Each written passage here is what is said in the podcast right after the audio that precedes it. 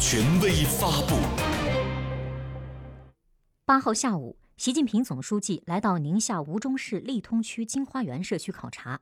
这个社区常住居民一万三千多人，其中近一半是少数民族群众。社区广场上，习近平同居民们亲切交流。他说：“各民族都是中华民族大家庭的一份子，脱贫、全面小康、现代化，一个民族也不能少。各族群众携手并进，共同迈入全面小康社会。这体现了我们中华民族的优良传统，也体现了我们中国特色社会主义制度的优越性。党和政府持续不断努力，广大人民群众坚持不懈奋斗，今后的日子一定会更好、更幸福。”